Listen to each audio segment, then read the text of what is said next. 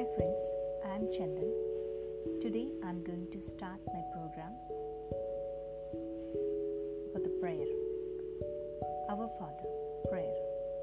Please close your eyes, join your hands, and bow down your head. Thank you. Our Father, who art in heaven, hallowed by the name, the kingdom comes. They will be done on earth as it is in heaven. Give us this day our daily bread, and forgive us our trespasses as we forgive those who trespass against us. And lead us not into temptation, but deliver us from evil.